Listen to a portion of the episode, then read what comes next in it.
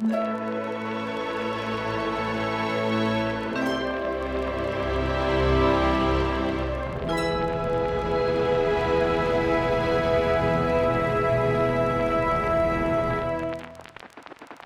to part two of this out of line discussion with Jenny and Mike McHargue. What's it like to have one of you very present on social media and one of you not very present on social media? And is that intentional at all, or is it just the way it happens? It's the way it happens. And it can be a pain when you're trying to engage the person that's always on social media and they're on their Oh, phone. sick burn. Oh, we On their started off with a fire. no, that has been a thing in our, especially at the more that he is active on social media and it's part of his platform and everything. And I try to understand that, you know, because there is a relevancy thing there that if you're not on social media or you're not, then then you fade into, you know, you're not relevant any longer. And so if you're trying to grow this platform, um, then you need to be there. You need to be a presence on there. But it's when it gets in the way of family time or just quality time that you're participating with us instead of sitting there on your phone that that becomes annoying in itself. Um and the other things is it's like if it can affect your your attitude about what's happening because you're reading things on social media and like so he's reading things on social media and he's reacting About Donald Trump. Uh-huh. yeah I was politics politics or even like negative criticism and stuff and stuff which he does he tries to take in stride but at the same time it can be very hurtful you know you have to develop a thick skin and um so that's hard because it does affect his demeanor and what and so and I can I'm pretty attuned to him in living together now, being together for as long as we have.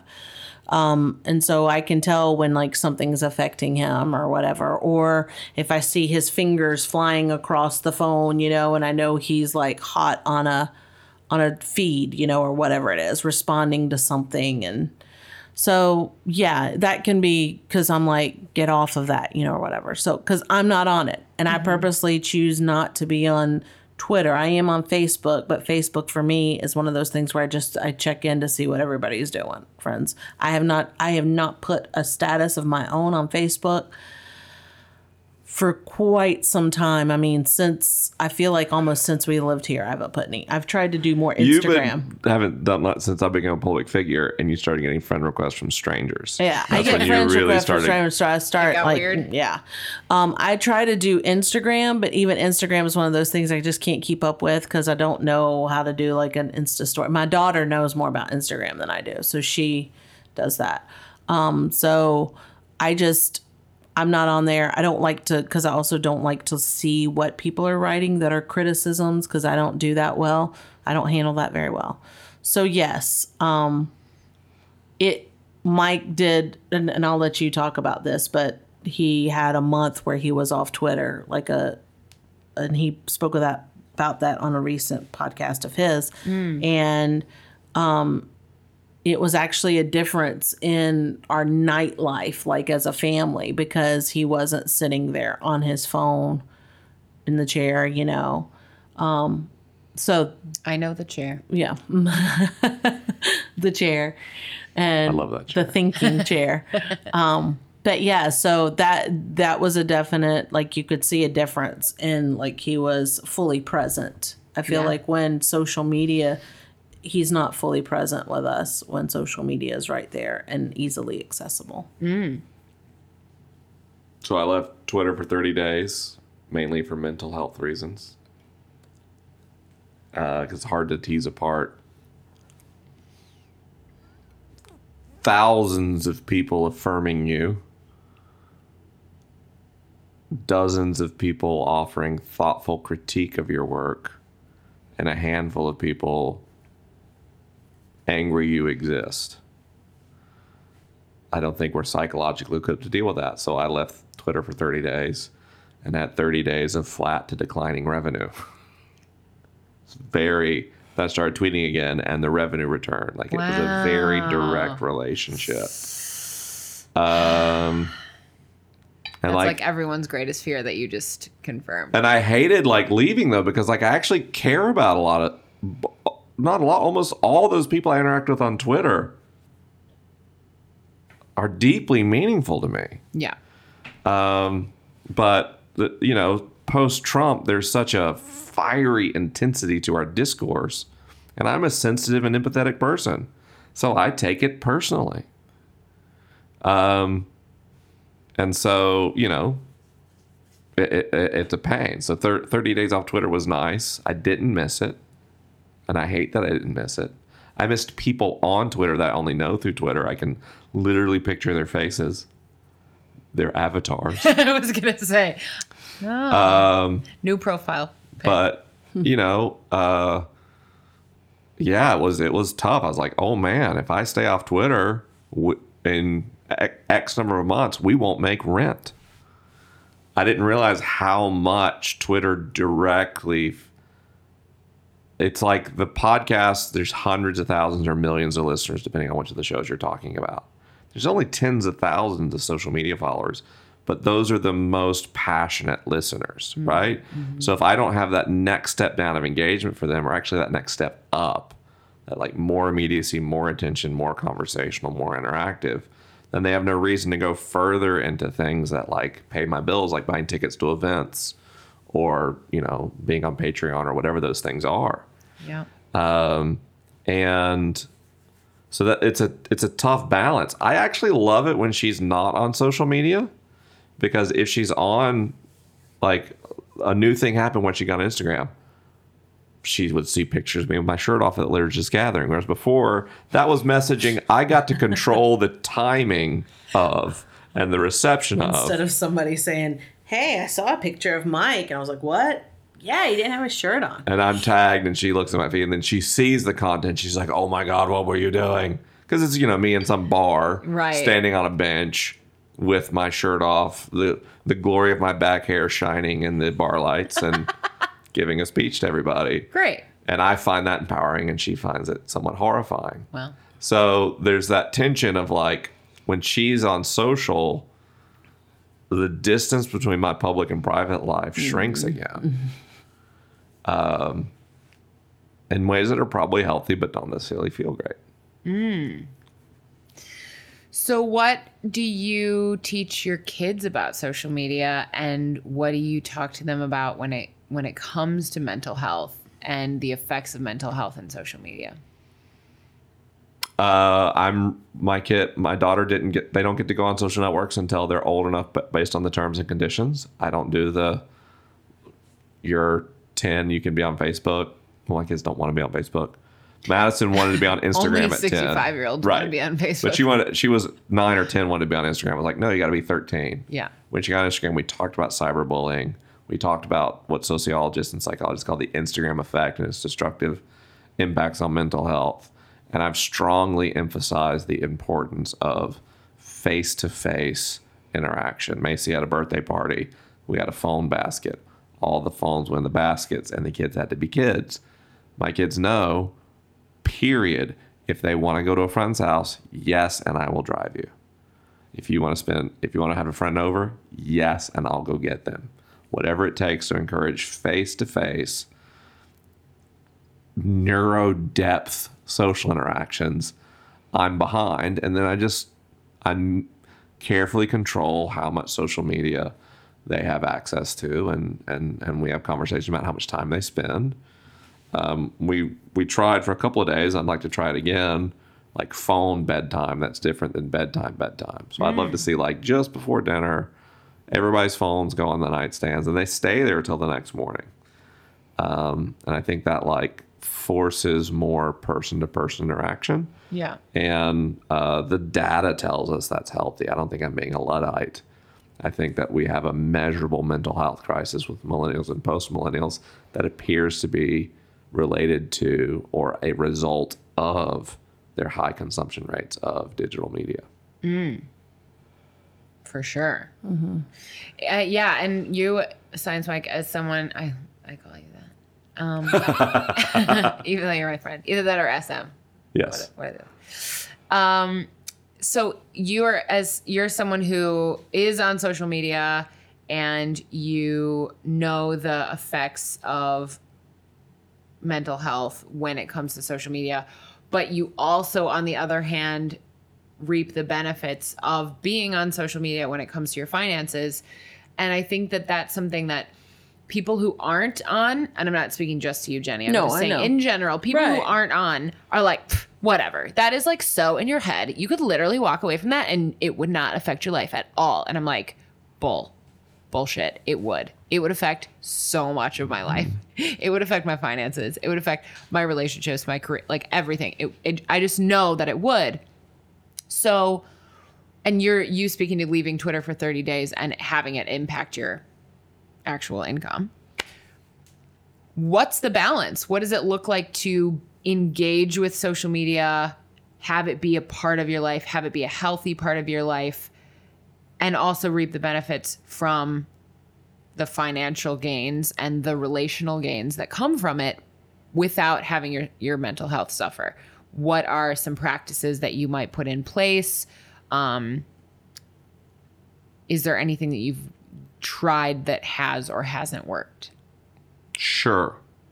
First, turn off all notifications and leave them off. Oh yeah, retweet. Second, take Mm-hmm. all the apps off your phone. Use the mobile browser because it's such a terrible experience. It disincentivizes you from using it so often. Yep, that's So it. I That's get on Twitter one. on my phone through mobile Safari. Oh shit! and just like, oh god. so my I mainly do it on the computer. Oh my Which gosh. means I have designated periods of time during the day in which I engage social media.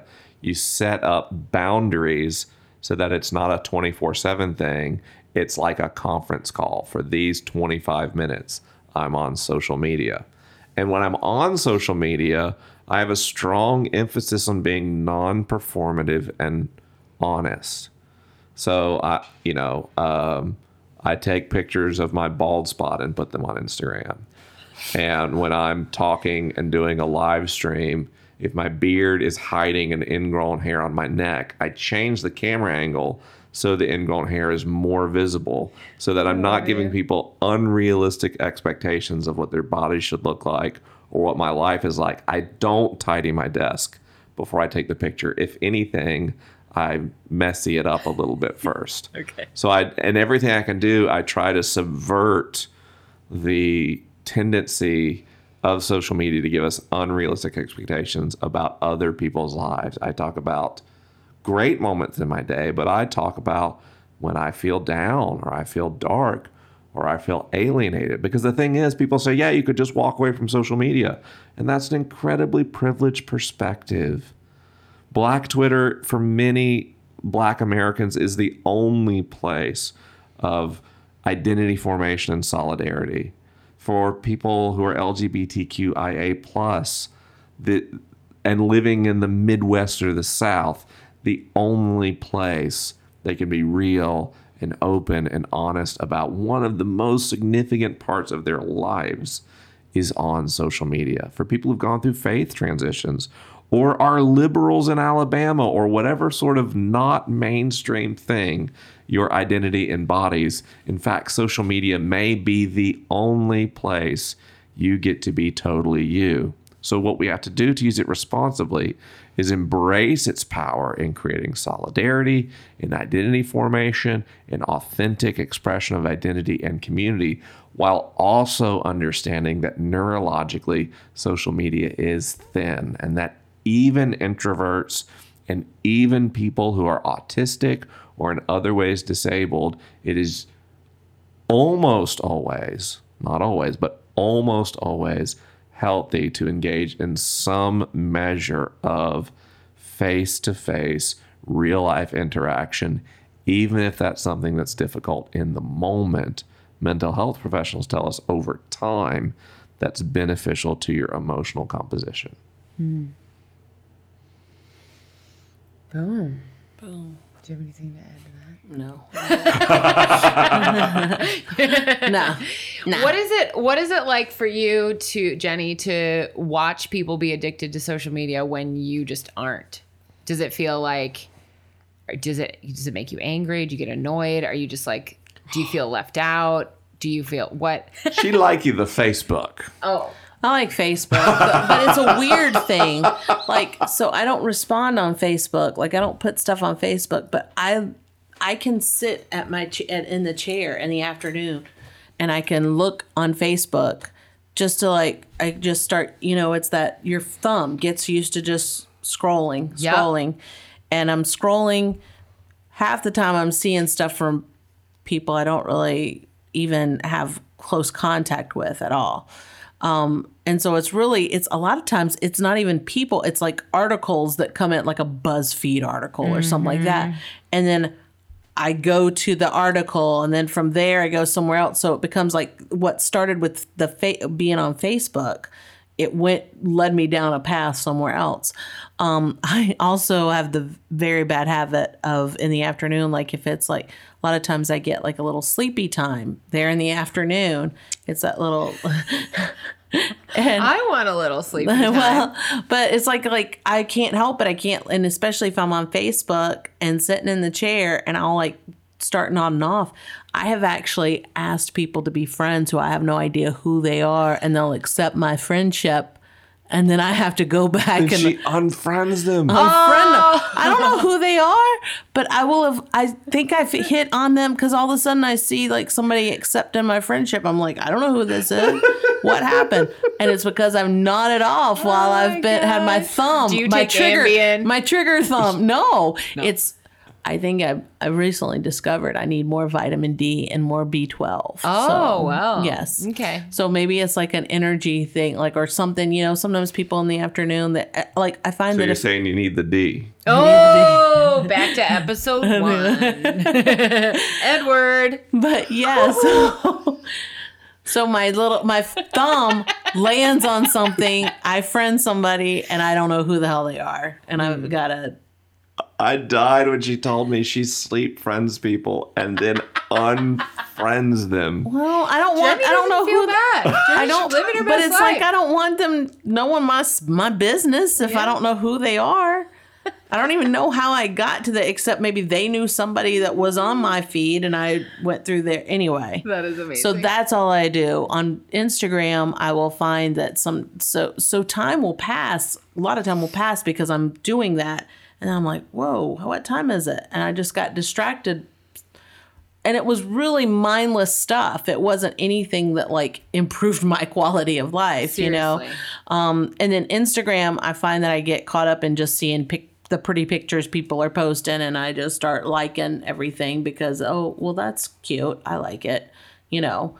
So, anyway, yeah, that's what happens to me with Instagram and with Facebook, with social media in general. I probably would be better off without it totally because I'm not on it enough. I don't need to. I have the luxury of I don't have a platform that I'm trying to promote. Yes. Yeah. Honey Badger in LA. Instagram. it's happening. It's happening. Um, but yeah, so I have the luxury of not having to be on it for any specific purpose. I probably would have a better quality if I started reading a book and fell asleep reading the book rather than falling asleep friending people who I have no idea who the hell they are. hey, don't be so hard on yourself. So we so one of the things that I do is uh do a cat question where I talk about something that you've done that's a little bit like bold and creative and out there. And I know one of the things that you guys did was move across the country less than a year ago. Yes. And a lot of that, I think I'm putting my own meaning on this, but I feel like you did that somehow because of social media, yes. because you wouldn't have been able to just like pick up your entire family and life and career and start over in a whole nother state without it. Right. But what was something My entire income comes from social media. So Right, clear. Got it. All right. So in case there was any question. Um so so what was something else like maybe for you, Jenny, what was something besides the confidence of social media will follow me anywhere? I can pick up my life and my career like like Science Mike picking up everything and being like social media will be anywhere. I can move to LA and that'll be fine. What was something for you that you banked on as you moved across the country and picked up your whole life and you were like, I'm going to take this huge risk. Were you 40 when that happened? Um, 42. Okay, so you were 41 when it happened. No, I was four. I'm 43 now. Oh, I was sorry. You 42. were 42. I was 42. Sorry. No, it's okay. I'm a bad friend. It's okay. Um, so you're 42. So what was something that you sort of banked on as like I'm doing this for this, or I'm uh, like when I'm taking this huge risk, this is the thing that I'm like, I'm gonna be okay because of this. Um. Well, it was, I felt strong about Mike's inclination of that we were going to be okay. Like, I trust him. I trust, you know, for us to be like down with patriarchy, it still is a little bit of a patriarchy in a sense of Mike. You are gonna No, not oh. by his choice. Oh, geez. it's not by his choice, but Mike is the main breadwinner in our family. But Right. that is not that is is a mutual choice that I have never felt coerced. In fact, Mike, if anything, is very uh, much wants me to find what that passion is because I'm like, what am I going to do? I feel like there's something out there for me. And he's very encouraging of that. He has said multiple times if there was ever anything that I wanted to do that, you know, helped us sur- like provided the income we needed to survive, he would be happy to take a back seat on what he was doing. He has said that many times. So he is very supportive. It's always been me that I don't know. I don't know. So, um but I so I trusted him you know, I was still there was a hesitancy because it's always hesitant when it's the unknown, and especially when you've lived as long as we did in that in a place, Yeah. your whole life, and you're 42, picking up and moving across country. It's a big deal. Um, So I think I looked at it though, and I don't know if this is part of the question, but this is what kind of tried to I tried to get my mindset of this was going to be an adventure, and this was probably what I needed to better my life, like personally, not like just you know better at whatever financially, but better at as living my best life, as you say. you know, that th- there was so much out there that I had not experienced and things that would be good for me um, that it was limited in the area in which we were. And I think it ultimately for our children as well, um, that it there's so many more doors that can open for them in this area. Um, you know, they've already at their age, they've done a big thing. They moved cross country and created and and a new life and new friends and everything. I mean, they started the year with like not many friends at all and very upset about being away from home and they ended this they've ended school this week with parties with yearbooks full of signatures and well wishes and your great friend and all these things and so to see it kind of come like what it was at the remember it was at the beginning and now what it is now. And i just feel like as a family our life is so much fuller than what it was. I mean we would have been content in our life there. We would have never known a difference and we would have been fine. Um, our kids would have been fine. But i do think being here um, it has opened our eyes to something that we didn't even know that we were missing. And now it would be hard to go back to that life that we had before because we now know what is out here, out out there in the world, you know, by taking that chance.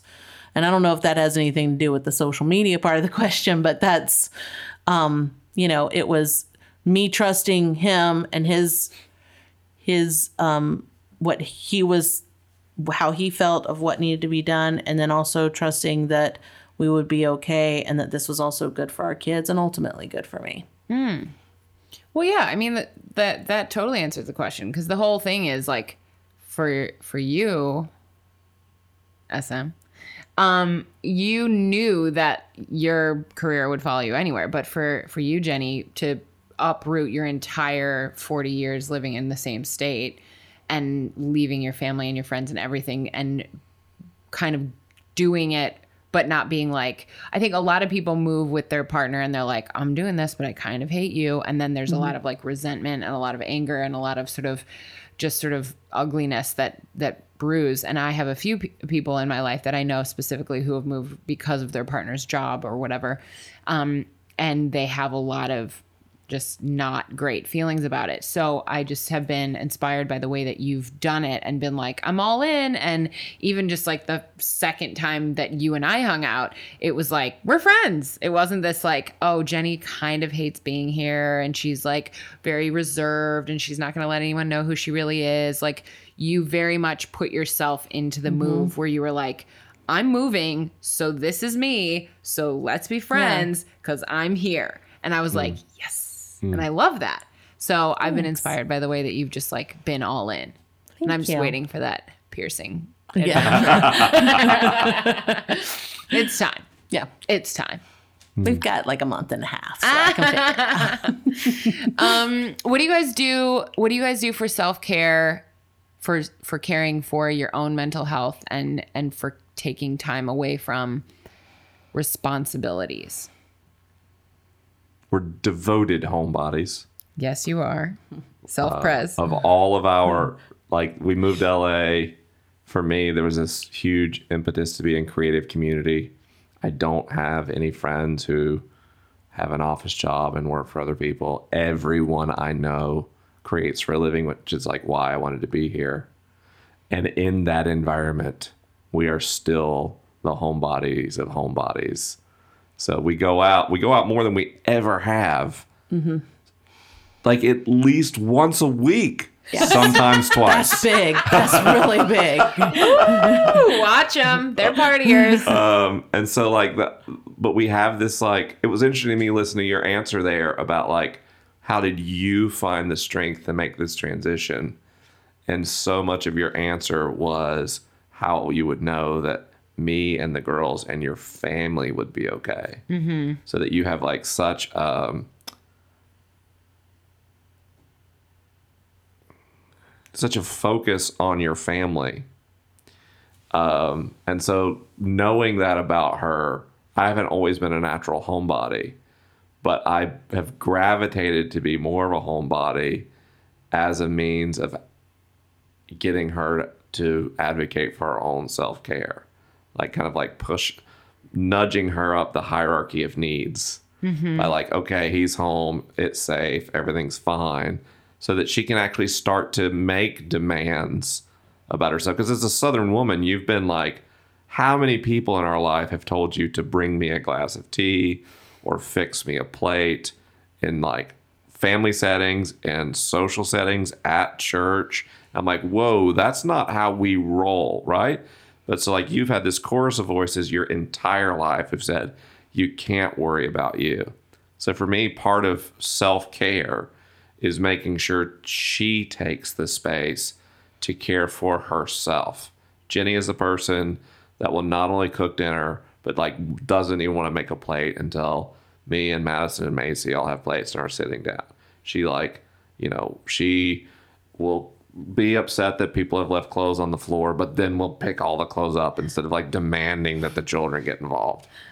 And um, that's why I gravitate so much towards that home focus is to almost like force the issue of actually like your needs are important and asserting what you want is important, which she'll do with me, but she's actually much more reticent to do with the children. Um, and I'm just like, the kids are going to be fine. Like they, they live luxurious lives of unimaginable comfort because of you. Put them to work. yeah. Well, I don't know, but they're also teenage it's coming into the teenage years, you know. And sometimes for me, it's like it's more fight than you know. I don't want to keep telling them over and over. It's easier. Yeah, but let me to handle just it. do I'll Yeah. put, uh, they don't fight me. I can just throw a hundred words a minute at them. There's like, God, stop talking. Fine, I'll do it.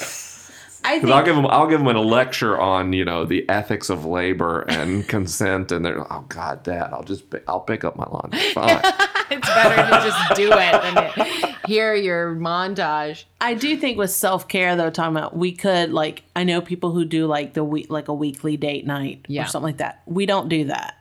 And I don't know. I part of me thinks that maybe we should just because that would be helpful. You know, like we do have kids that are at the age where they're fine on their own. You know, Yeah. So um, nice. so yeah, I do think that as far as self care or, or relationship care, that we could probably do more. I think a lot of this year has also been adapting to a different, a new lifestyle. You know, um, we are also very much more active on the weekends, going out with friends and stuff like that, and going places than we ever were before. So that in and of itself, I think, is a definitely a step in the right direction. Hmm. So maybe just, you know, in the next year, enlist like date nights. But no specific rituals as of yet. No, but it, once we have one, I'll definitely stick to it. Nice. I'm into it. I mean, I feel like I feel like our Sunday hangs are kind of self care. Uh, they are. Just that's what. bit. Well, that's what I feel like. It's like a. I can I get through the week to make it through the to the next Sunday. I mean, not that the weeks are bad, but it's like that's my. I know that I don't have to worry. There's gonna be time for me on a weekend. Yeah. You know. And they and my kids will have time with their friends or whatever, and so. But I know I'll have my time with my friends too. So That's the That's thing that nice- made you feel safe to come here too. Oh. yeah. We live a good life. Th- th- those people, that group. Yeah, Like, no one knowing would be that there. there would be a group, that there would be a community of people, Yeah. I love it. you included. I'm you included in that community. Oh well. I'm not one of the Southern Belles, but I'll be I'll be the extra wing on, on the far side. um, last question. What and you can each and answer this individually, and I'm so excited to hear your answers. Um, what do you have in common? This is I feel like I'm gonna get a very sciencey answer from you.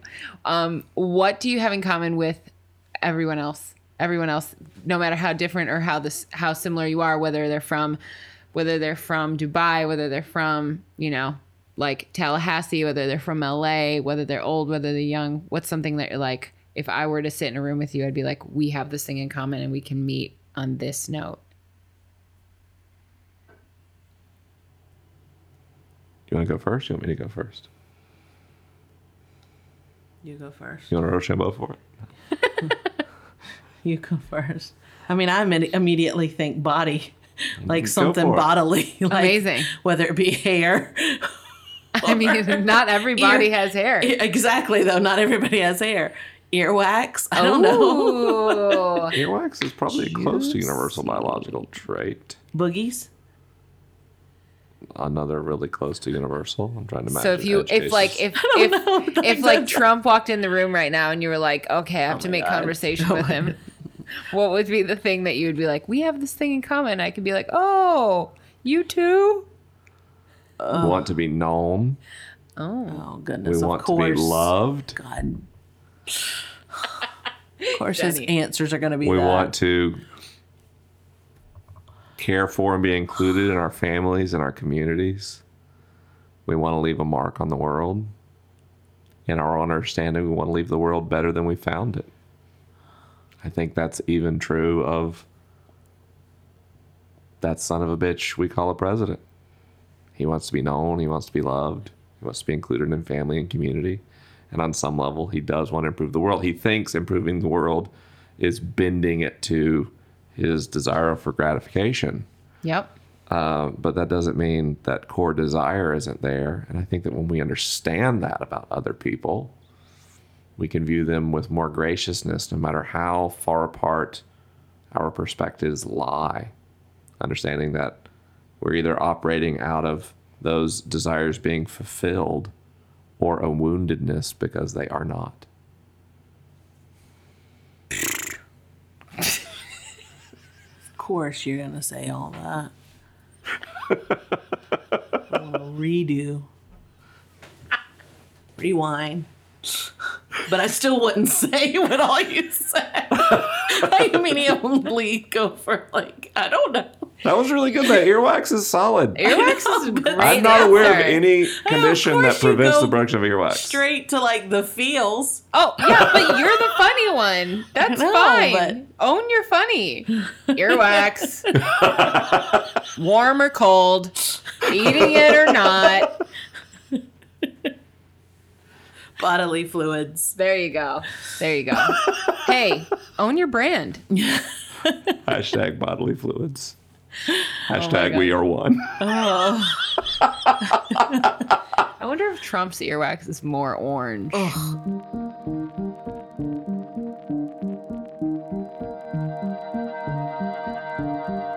You've been listening to Out of Line with Caroline Lee. Tweet me at Team Woodnote or tag me in your posts on Instagram using Out of Line Podcast and let me know what you thought of today's discussion and who you'd like to hear as a guest on Out of Line next. This episode of Out of Line was produced by me, Caroline. All sound editing, engineering, and original music composition by Jaden Lee. And a big thank you to Cat Footwear for working with Out of Line this season. Hit subscribe to get the next episode on your mobile device when it drops next week. And if you love what you heard, please whip out a review, will ya?